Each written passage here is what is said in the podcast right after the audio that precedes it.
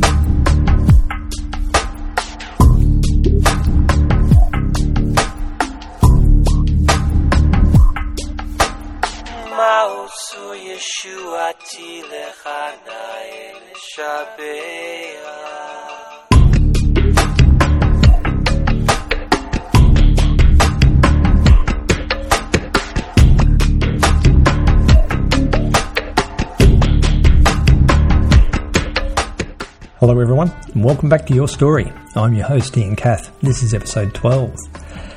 Just before we get into the show, quick reminder there's a few things over at the site if you want to check them out.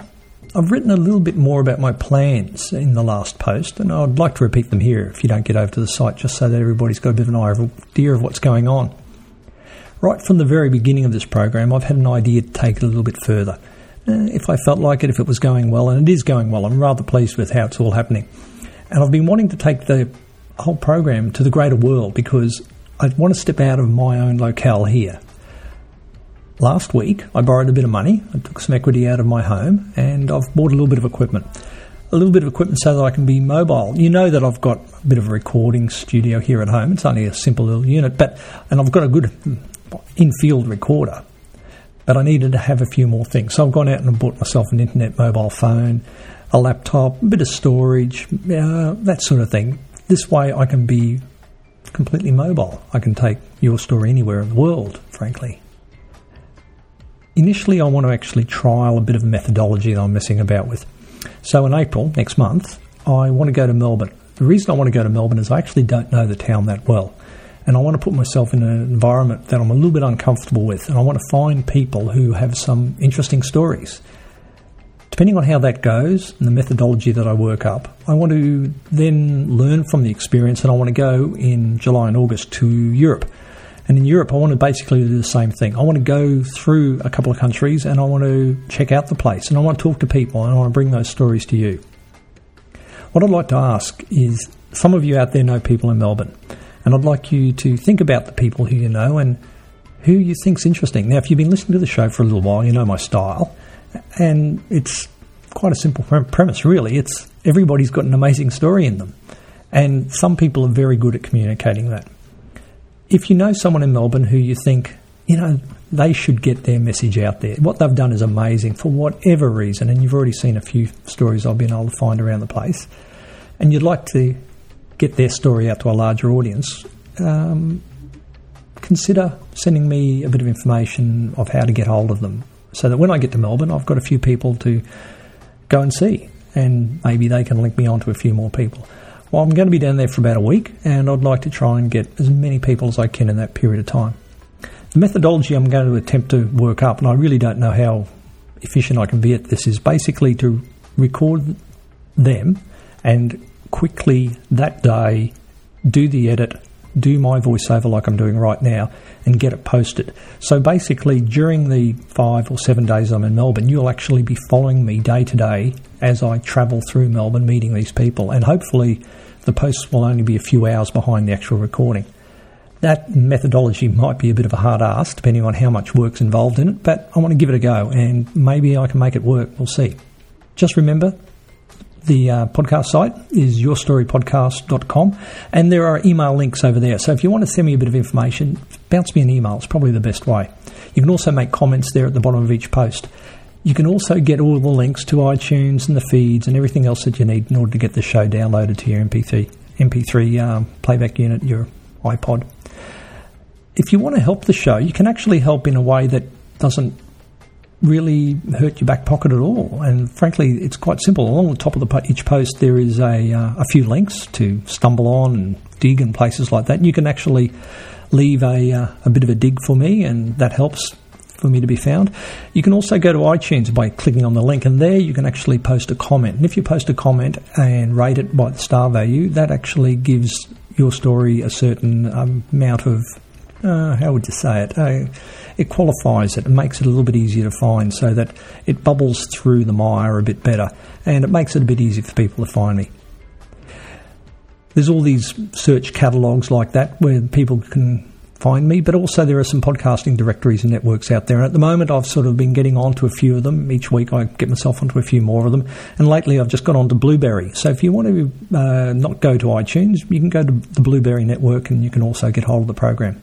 I'd love to hear from you. I know you're all out there. I hope you're enjoying the show. Get back to me if you feel like it. Remember, the music's from IODA PromoNet. You can get the albums that the music that I've used has been lifted from, and the links are at the bottom of the post. So get pop on over there and get the music if you'd like we all live in a community, don't we? And we have our understanding of our own culture. What happens when somebody comes into our culture from outside? They've been in another environment and they've heard about us and they've been introduced to our culture through the media and the like. Well, today's show, Adam is going to tell us a little bit of what that's like and his shock and awe of coming to Australia with the expectations that he was fed through the British media and the reality of arriving here and finding it a quite a different place and quite bizarre to what he actually expected. Uh, being quite different, and uh, yeah, some of the things are good, some of the things aren't so good. We discuss his views. Uh, he's also a working psychiatrist and he works with drug and alcohol people. And he gives us a bit of an insight as to what it's like in that world, and it's a fascinating insight into the Australian mental health scene and also the way the system lets people down, but also the way in which it can and it sometimes does help them. It's a fascinating insight into community care and the way that community can help people who are marginalised to rise. I hope you enjoy the show.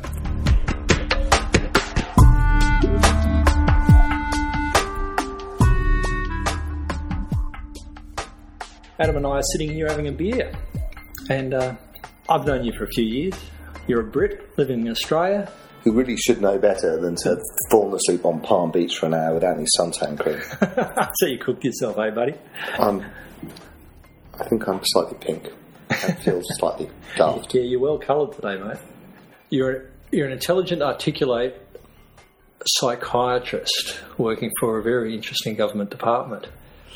Yeah, and you're and you're a Brit living in Australia.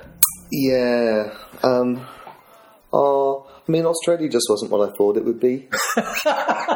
Before I arrived, I was well, you expected convicts. No, not no, not at all. I was I was imagining a society that was egalitarian, liberal, and tolerant.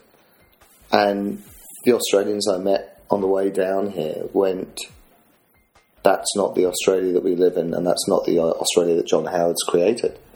And, you know, it didn't actually take very long to be in Sydney to realise that Australia wasn't Bondi and Mardi Gras. And actually, there was an awful lot of intolerance that was demonstrated at a senior political level, which didn't seem to reflect the way most people lived their lives and wanted to live their lives. So, this is an incredibly multicultural country you know, you've got little Spain, little Vietnam, little Thailand. In fact, God, there's lots of little Vietnams.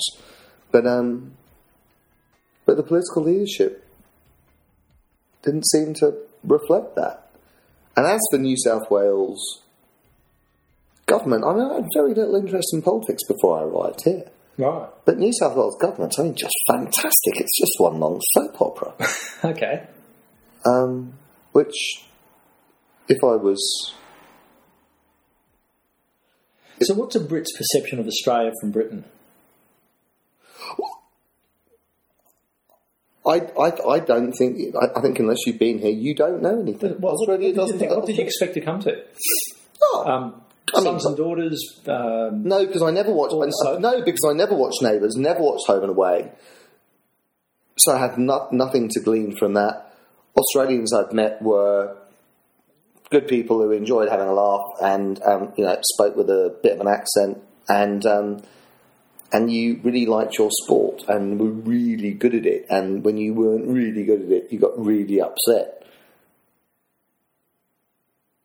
Um, but no, I Did mean, it seem like one big giant playground? yeah, I mean, sun, sunshine, beach, cute blonde, surf. 365 that, day party people. Well, yeah, and and certainly, you know, wouldn't imagine it would rain. Oh, it's shocking. Um, and and had no idea of the history. So the so the first book I read when I arrived here was John Pilger's Secret Country, and I was stunned how much Australia had sacrificed for everyone else by themselves. So up until the 1950s, giving the best of your country to a colonial country that clearly didn't give a shit about you, I found entirely bizarre. You're talking about Britain. Yeah, absolutely. And and then subsequently changing allegiance to America. And then fighting in all of these wars that you know, yes I know there were submarines outside Darwin and yes I understand that, you know, there was a genuine fear by some Australian people that you might get invaded by Japan. But then subsequently go off and send troops to places like Vietnam.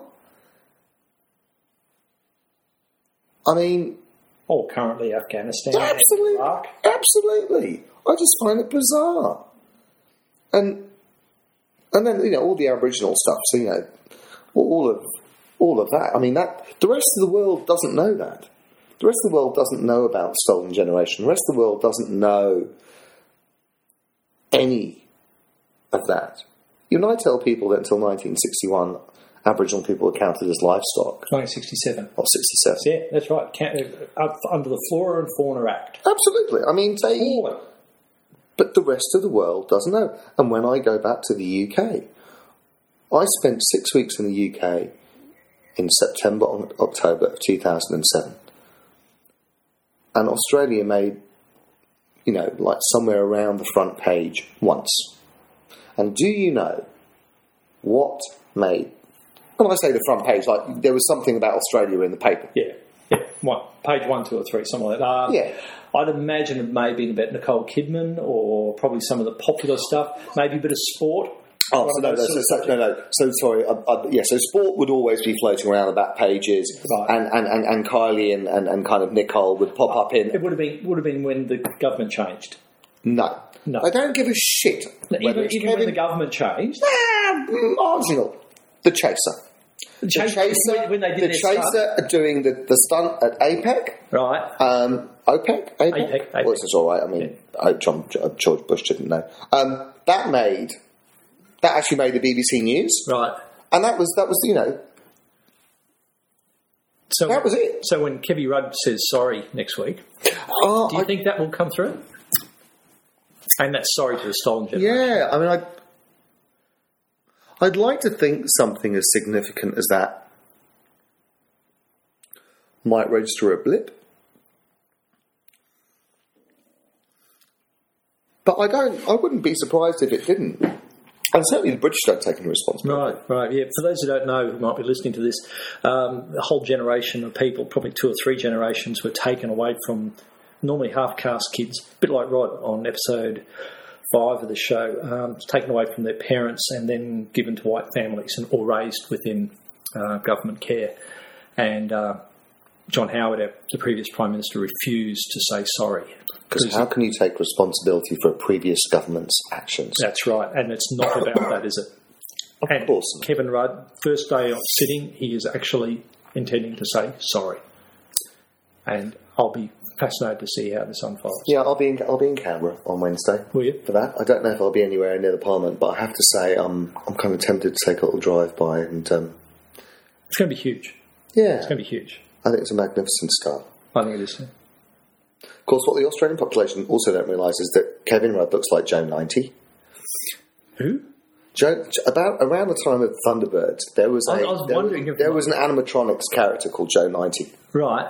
Who looks like Kevin Rudd, and Joe ninety was a super spy um, agent, but he was like a kid, you know, Yeah. specky, four eyed, blonde hair, And and you know the nub of Joe ninety was that every week for the new mission, he would go in and would sit under what looked like an elaborate head hairdryer, and would have these like bits of information put into his brain that he required to have for the role.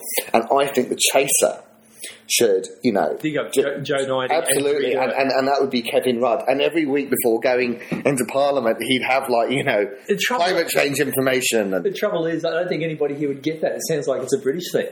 Hmm. We got Thunderbirds here, but we didn't get that. I think you'd only have to have one episode of Joe And- ninety, yeah. and I reckon you'd you'd have it. And you know, I think I think it, anyway. Um, so yes, I don't actually. I, Australia's too too far away, and and the stuff that gets exported is image, Right. not substance. I don't think. So, so you came here with this, would you say, false perception of Australia? Oh, listen, I got offered a job to work in Liverpool, In, in Sydney. yeah. And I went, is it near the beach? And they went, yes. you know, and Liverpool's like 45k from the beach. Come in Spinner. Well, it's, it's probably closer than you know, at Alice Springs. Well, yeah, and, and closer than London, admittedly. But, um, yeah, I mean, y- y- y- that- I mean, there were lots of things that didn't quite meet expectations. The size of the country, you know, I mean, for a start, is, is not something you can get your head around. So my first weekend here, I told my colleagues that I was going off to Brisbane for the weekend. Because when you look at the map of Australia, the sun on Brisbane and the sun on Sydney almost overlap. And in the UK map, where suns almost overlap on the weather news, that's like an hour or two drive. So I assumed I'd be able to drive up at the weekend. When they turn around, it would take, you know, four and a half weeks or whatever, you know. 12 hours. Yeah, um, that that's food for thought. And mind you, listen, I listen to the news, and when I hear bulldogs, coast eagles, sharks, if someone went to me, are they NRA, NRL, AFL, union, or whatever, or soccer? Mm. Wouldn't have much of a clue. Hmm. I don't think I don't think a lot of people realise how many people out there don't care about sport because it's in the media so much, and so many people are passionate about it that everybody thinks that everybody is passionate about it. But there's a huge number of people I know who don't give a shit about sport. But on the world stage, that's Australia's best bet of being recognised and acknowledged by the rest of the world. Actually, I think that's probably the, the sad reality of it. Hmm. It's good that we're good at it, but Oh, but I mean, it, is but- it good that is but- it good that it's the only thing that we're really known? No, no, it's your. It, it, it is. I think the the strongest card you have for kind of hitting above your weight. I mean, academically, you know, Australia does really well. Australia's got, scientifically you know, and, and- exactly. and research and Yeah, inventions. you know, you, you hit well above your weight. definitely. but they're much more subtle. For the rest of the world, cricket, rugby, Oh, Kylie and Nicole. yeah, yeah. The first half of the Olympics. Yeah, um, that's that's your best marketing. Yeah, yeah, and it definitely works. But um, I wonder how many people know who Professor Ian Frazer is, for argument's sake, as they get their um, cervical cancer vaccination around the world. Yeah, probably Um, not many. Nope. Yeah, um, and- and they and a few of them are going to know that there is living in Australia, even if he is Scottish. No, and, and, and, and one of Australia's smartest doctors, a guy called someone Marshall, who 20 years ago made the link between duodenal ulcers and a bacterial infection. Hmm, over in Perth. Yeah. Yeah. And that took 20 years for, A, for him to get a Nobel Prize, and probably about 15 years before it really impacted on treatment. And, and largely, I guess, because the pharmaceutical companies thought, oh shit, he's actually found something that will cure ulcers as opposed to allow us to sell lots of drugs for long term Yeah, maintenance. it took a lot of money out of the pharmaceutical companies, didn't it? And probably took an awful lot of money out of Australia as well. So, um, yeah, I don't know how, how, how great Australia is at recognising its own champions. Um, As a as a pom living in Australia, uh, having had a good chance to have a bit of a look around, if you were to slap us around the face and tell Australia to wake up to itself, what would you recommend? to be much more confident that as a nation you have the right to self determination and there are things about being Australian. I mean, the fair go, you know, I, th- I think is at the heart of it a real Australian paradigm. Does you know, it exist? Yeah, I think so. I think I think I think Australian people are you know, the majority of them, apart from you know the ones who are full of bullshit who live in the sorts of posh eastern suburbs and the north shore suburbs where I sometimes live. Um, I think are fair, honest, straightforward people who don't like bullshit or pretension, who are basically helpful, who look out for each other. I mean, God, the, the, the, the fire services you have that's run by volunteers in the middle of Whoop Whoop and places, Whoop Whoop, Yeah. where I, which I thought was in New South Wales when I first arrived here. Um, you know, magnificent kind of, you know, examples of altruism. And Yeah, the bush fire brigades. yeah, and And in a lot of communities, there is no other.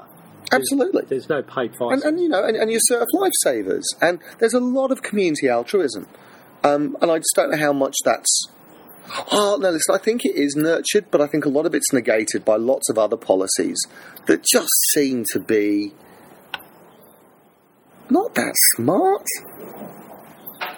do other countries do things better? Though you know, like those altruistic things are great, but there's a lot of stuff other countries do as well. Um, but okay, so we'd maybe do a few more. You know, Yeah, you, do, you, maybe you, you perhaps have more need for them. Yeah, but um, but could we do things better? Like, does do other countries do things better than us that we should embrace? I, I, I I feel I'm not in a position. I, I, I just, I, you know, I, I, don't, I don't think I have a, a, valid enough opinion to to say that there, are- there are lots of things. And for a country that's 200 years old, I mean, God, it's functional.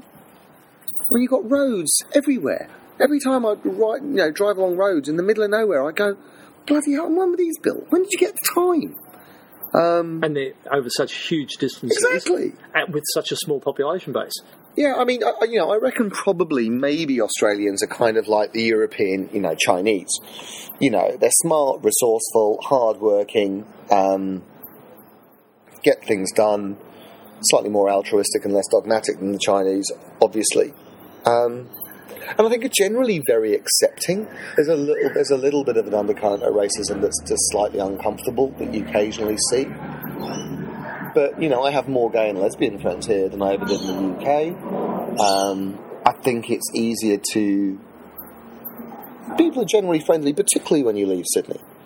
You know, I've just spent two weeks in the Northern Territories, and people were, you know, unbelievably welcoming and generous. And and really, I think the only country that probably nips you in terms of providing unsought after hospitality, and I know this will wind Australians up, are actually the Kiwis. I think the Kiwis actually, are, along with the Irish, probably the most friendly, helpful people in the world. But but Australia obviously has a bunch of challenges that New Zealand doesn't, um, and I think they do pretty well. And and Australian women are great. I mean, I've obviously learned. a Do you lot. want to give out your phone number in case anybody wants to call? it? no, I mean, clearly the deal with Australian women is you just say yes. You say yes because it's clearly the easiest thing to do. And about 95% of the time, I actually think Australian women are probably right. But I also understand that's why Australian men have to have sheds. to get away from always having to say right. No, I think it's so Australian men have got a space in which they feel that they can be right. Because clearly, you know, um, the Australian home is run by women. But isn't it the same in Britain? Oh, I, I no, I think Australian women are pretty fantastic communicators. Actually, I think Australian women put things out there. If you're talking shit, they'll tell you, and um, I think, but I, th- I don't think they do that from a control point of view. I think they do that because they see it as enhancing the well-being of the family unit. Clearly, there are exceptions, and there are some completely barking um, by barking, I obviously don't mean suffering from a formal mental illness, but I mean um, somewhat challenging and complicated and difficult people. Um, who um, yeah who, who float around the place. But I don't come into contact with them. That What about men? Are men good, Australian men good communicators? Said women are. Oh, not according not according to Australian women apparently. Um, What about for you as an outside observer who's been here for a while? um, oh.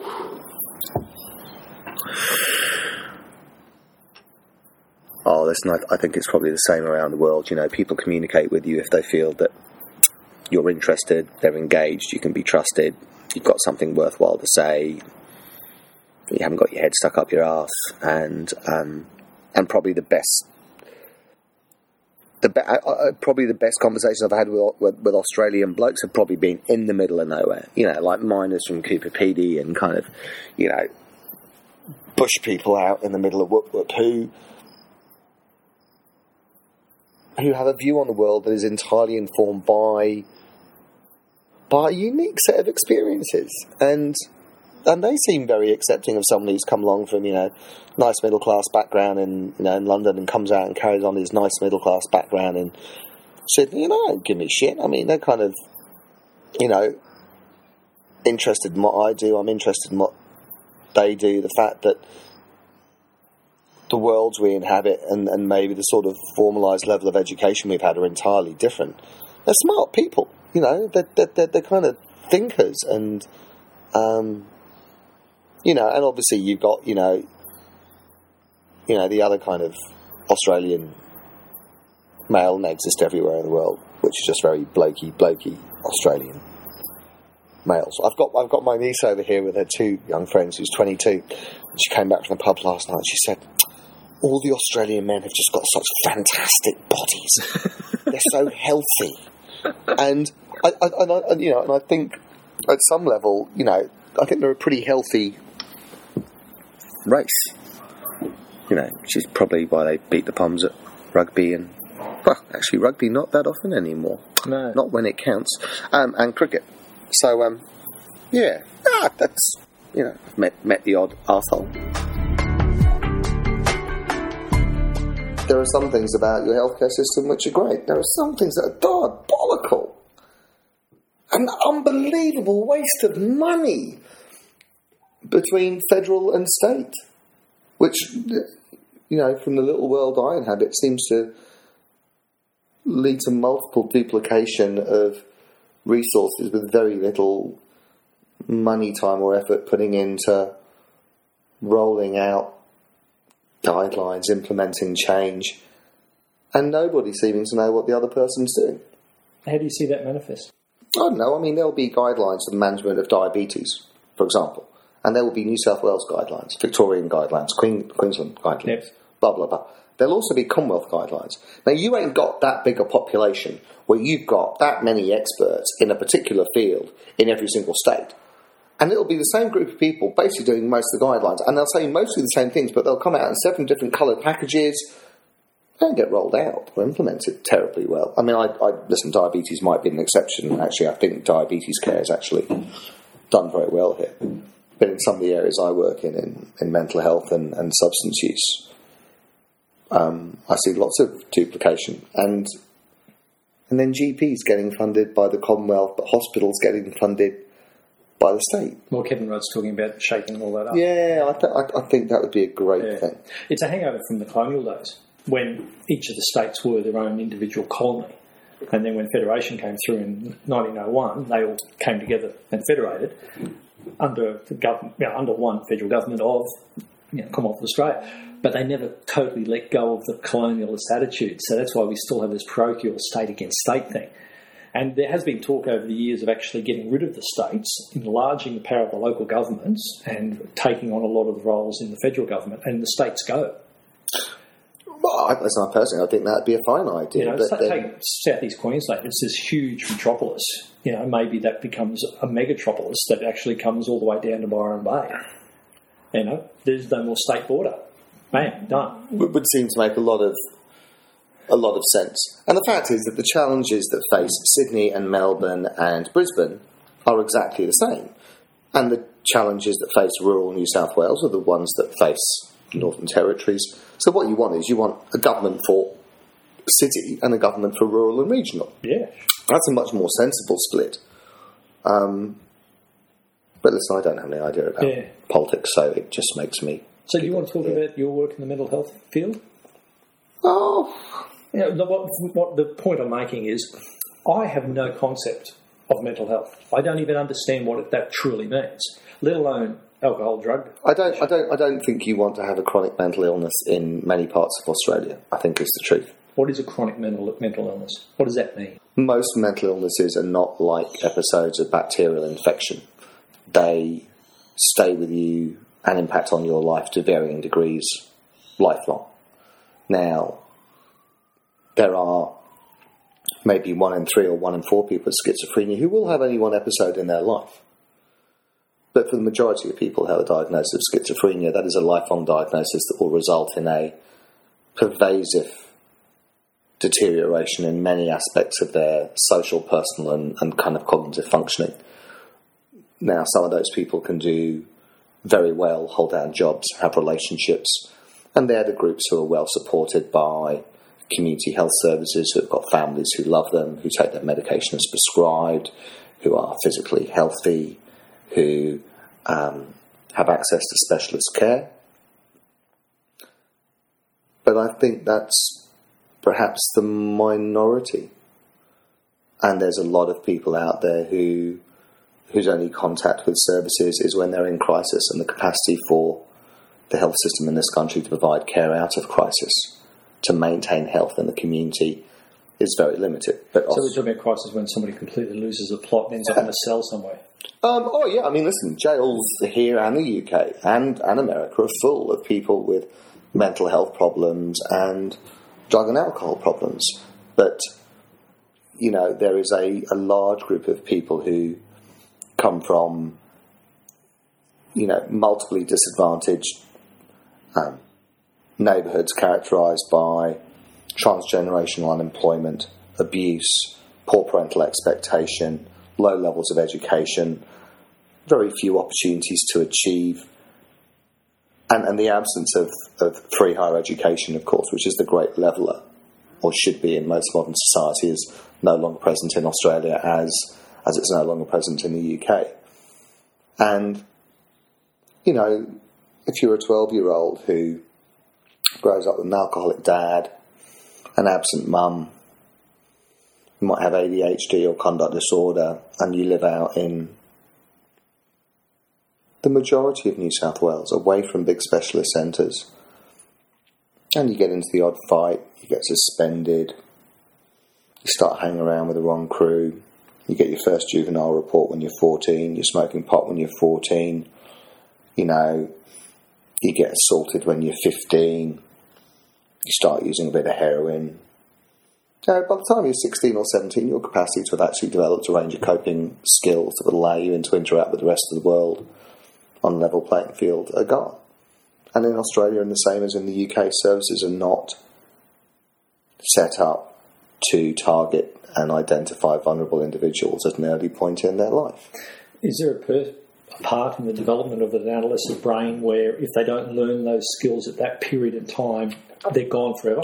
Um, oh, it's very difficult. I mean, you're, you know, you. Is that when in, is that when they learn those? Oh yeah, I mean, you, your, your brain will keep growing, growing, making connections between different parts of your brain up until the end of your teenage years and early twenties. But I mean, there's a golden period of, you know, development, probably, you know, through puberty and your early teens, where you have an emerging. That's where I think where you kind of can hit your potential, and if you start throwing drugs in at that stage, that becomes your coping strategy. Okay, this is really good. a question I've been wondering about, and you'll personally may be able to answer it. When I talk to my daughter, I often say drugs aren't necessarily a bad thing, but for a maturing brain, it's interesting that most cultures have an attitude that you don't go to certain places with substances until you're, and the classic old age was 21, wasn't it? Is there something in that, that the immature brain at 15, 16, 17, 18 shouldn't have all these different Completely. of drugs? Do you, All- believe, do you think there's something there? that? Oh no, I mean, I, I think all the evidence would say, I mean, yes, cannabis is bad for your mental health, but it's worse for those people who start smoking under the age of 15, and this is encapsulated beautifully by the evidence from the guy who runs, uh, sorry, evidence, opinion, that the guy who runs the hemp embassy in Nimbin in New South Wales. And, you know, his quote is, before you try and expand your brain, you should grow it. And I say that all the time when I talk to kids or, or to healthcare professionals. So if, if somebody wanted to approach the drug taking experience, wait till wait, wait till you're retired. John Howard, retired, got no job. John Howard has safely got off and drugs, and you know probably.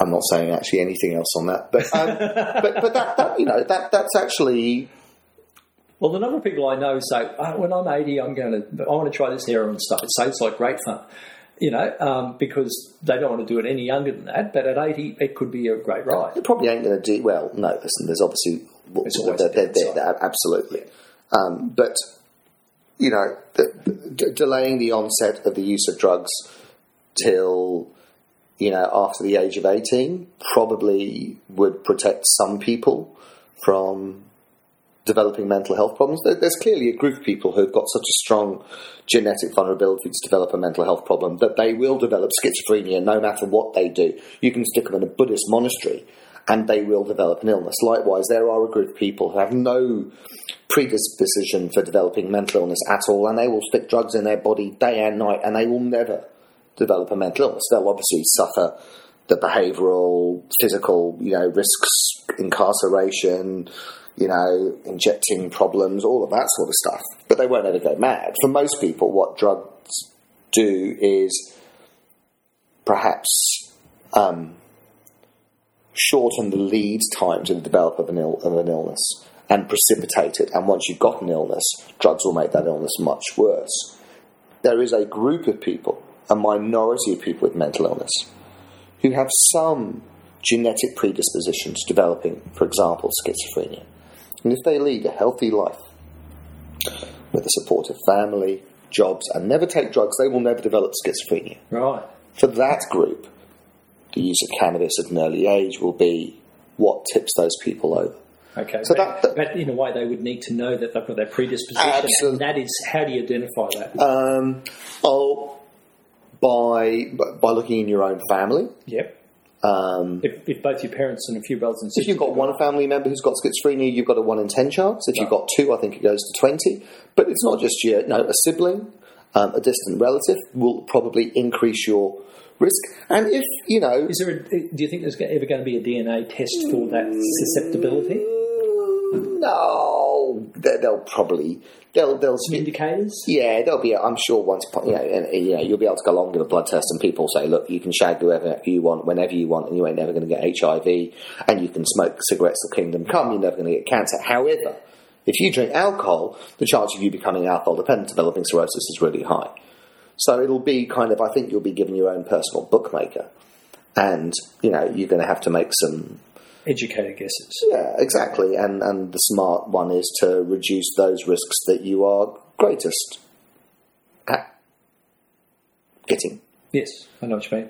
Yeah, I didn't, but I thought Yeah. the words kind of somehow stuck together in a way that might. Makes sense. Yeah, just about. So, what about self medication? Do you think that um, the human animal doing a bit of hyperactivity, HD, AD, ADHD uh, type behaviour instinctively is drawn towards self medication through alcohol, like we're drinking? Or People with ADHD would be would have a predisposition to use stimulants. like, So say, coffee.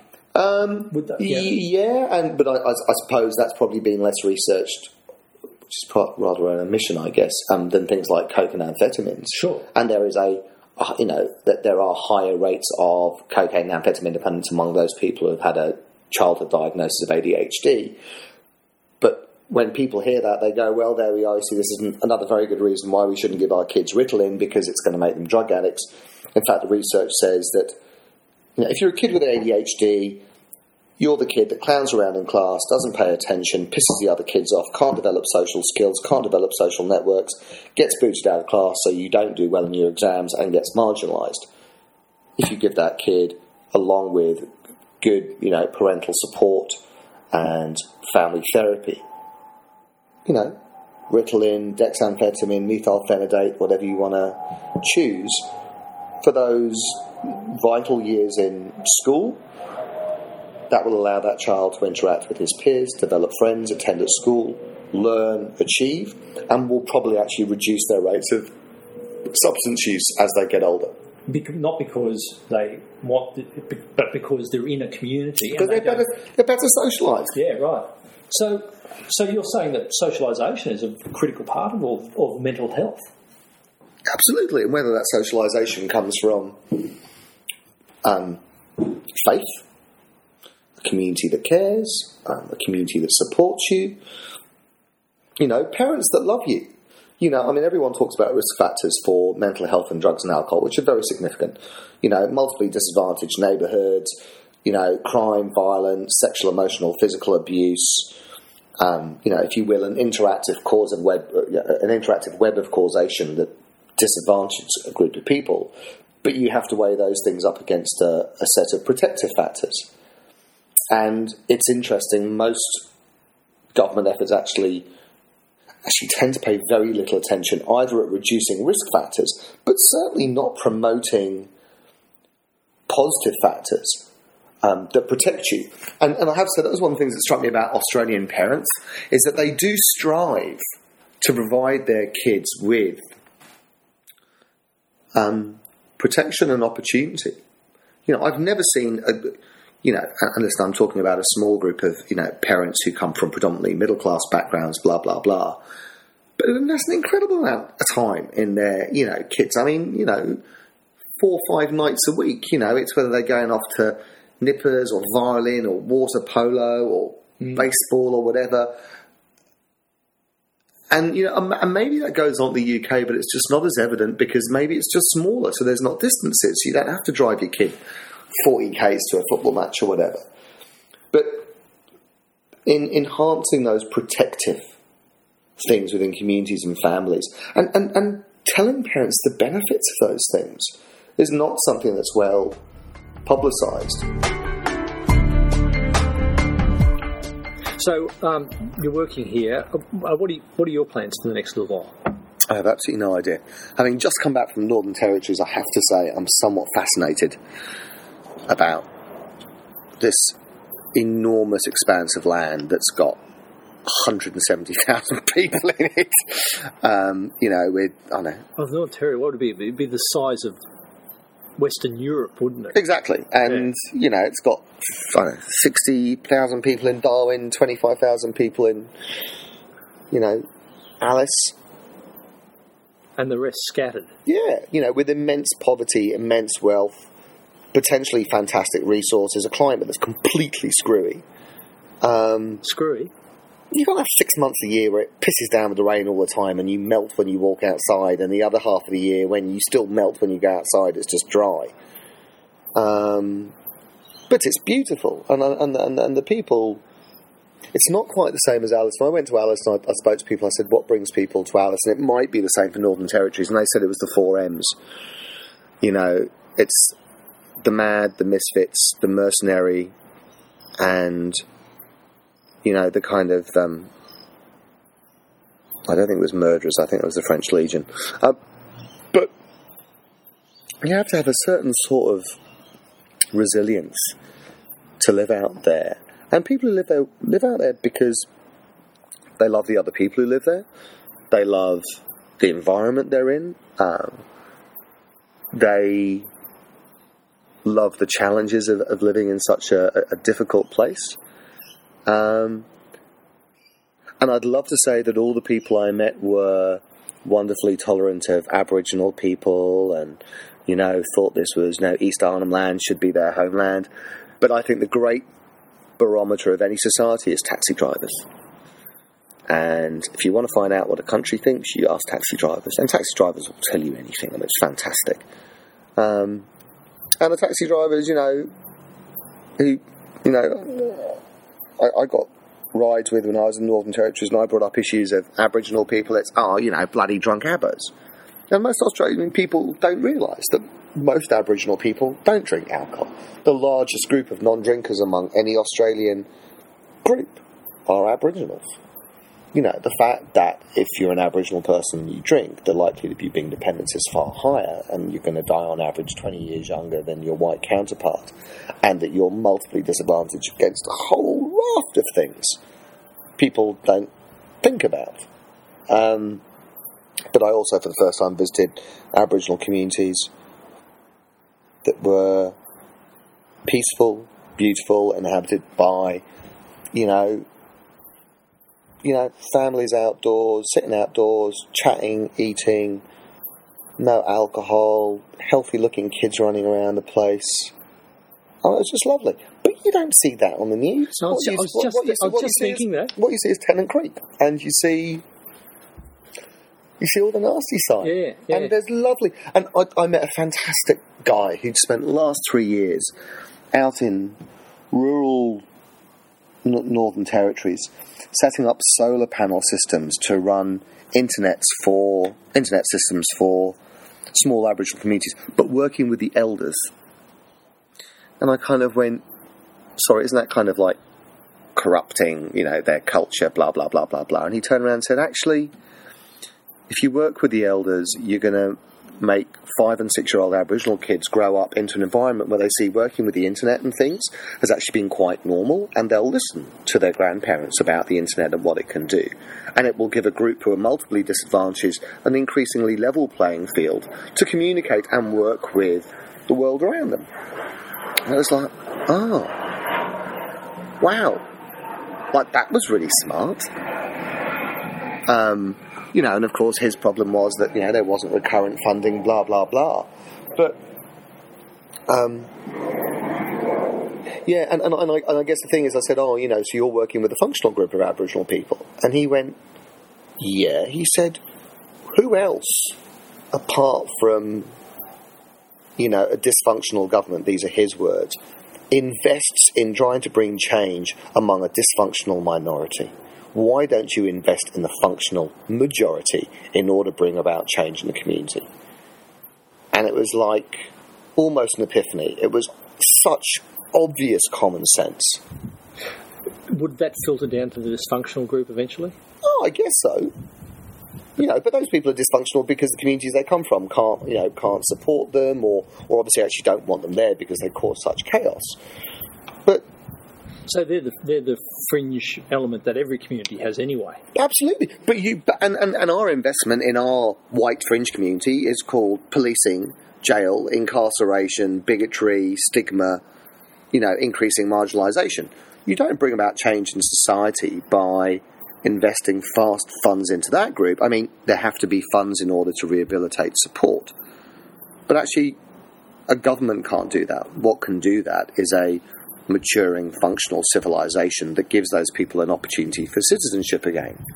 But services don't look for that. Services look for keeping people out of jail, keeping them invisible to the community around them, and not having them die. And as a as a as a goal, it's woeful. But that's what I do. You know, don't get me wrong. You know, priority for most of you know people I see is don't go to jail, don't die. You know, keep your kids. S- Level the the expectation is so low, and expectation is the yardstick by which all of us, I think, you know, measure our lives. And the expectation should be for those people to have citizenship. And if you ask patients of mine, what do they want? They want a job, they want safe housing, they want friends, they want people to love, they want to have an income, they want to be able to kind of participate. The patients I see in mental health units or drug and alcohol units get discharged to the very communities that actually, you know, led them in, in part to developing all of those problems.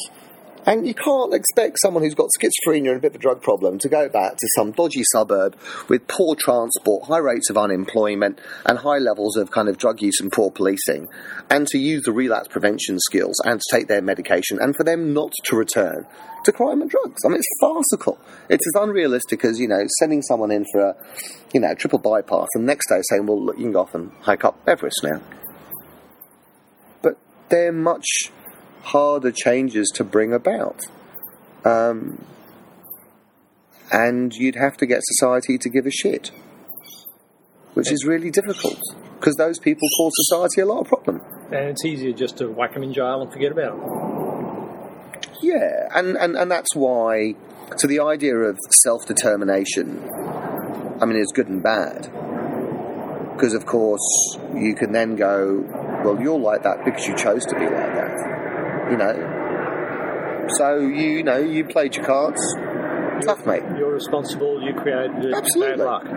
Yeah, and actually, But therefore, the grace of God goes anybody. Absolutely, absolutely. But most people don't want to think that. We're special. We made the right choices. You know, it probably would have been really difficult for me to make bad choices given the environment I grew up in. You know, I hmm. had really excellent role models. I had an expectation that I would go to university, that I would do well, and, you know, lots of friends and family who loved and encouraged me.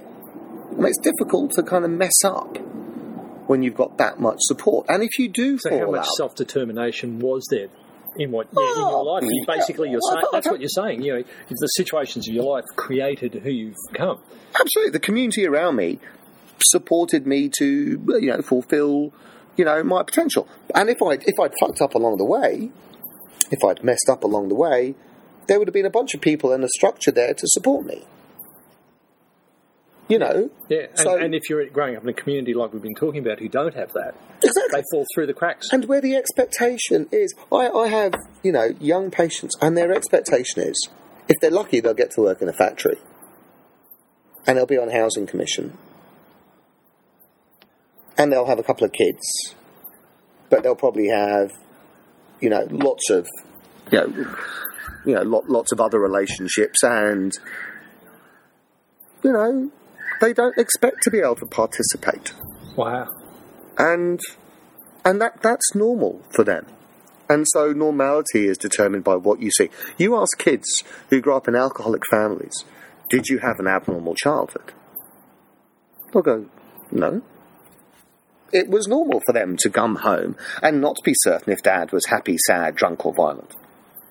They don't know that that's not what happens in every family. And there'll be the group who are least likely to you know, I, I guess maybe be very worldly about things. Of course, the one thing they will be aware of is the disparity in wealth. And, and Well, that's an easy measurable thing. but The dis- disparity of love or happiness is harder to measure. Absolutely, and it's and, and the more visible, you know, disparity in wealth is, is very visible, and in fact, that's what determines really the poverty gap between nations. It's not actually the absolute difference between the wealthiest and the poorest. It's how visible it is, because those people who are poor feel hard done by, and they can they can see it. And interesting, it's either spectrum that seems to lead people, particularly into problems with drugs. So I, I had one of my colleagues who always would say to me, you know, the rich are really bored, they use drugs. The poor are really angry, they use drugs. It's probably a little bit of an oversimplification, but um, there's something in that, you know, which is why now there's probably increasing minorities who identify themselves at either end of the spectrum. You know, there's a burgeoning middle class because actually the middle ground is actually where most people do best. You know, and striving to support society to have most people in that middle ground is probably the way to go because that's where most people are happiest. You know, I don't think someone who earns 150 million pounds, dollars a year is, you know, a million times happier than someone who's earning 150 grand a year. I doubt the person on 150 grand a year is three times happier than the person on 50. But it's probably a more valid comparison, you know. Um,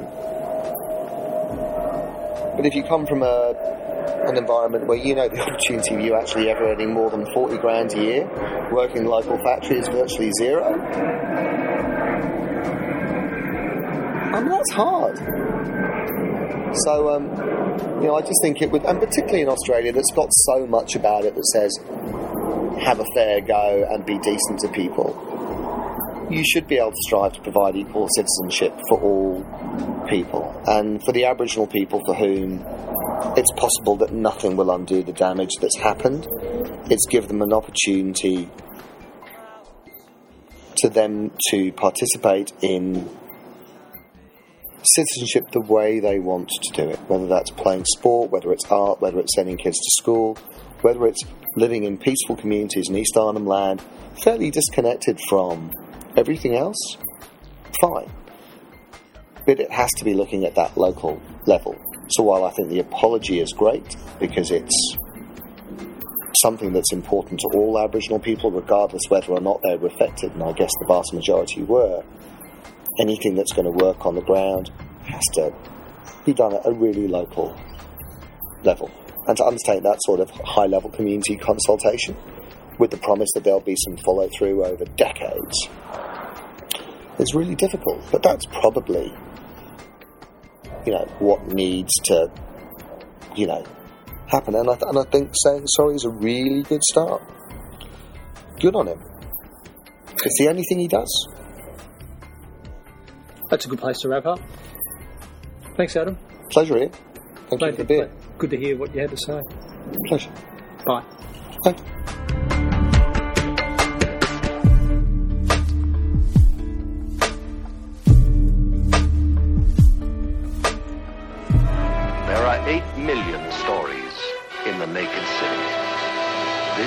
in the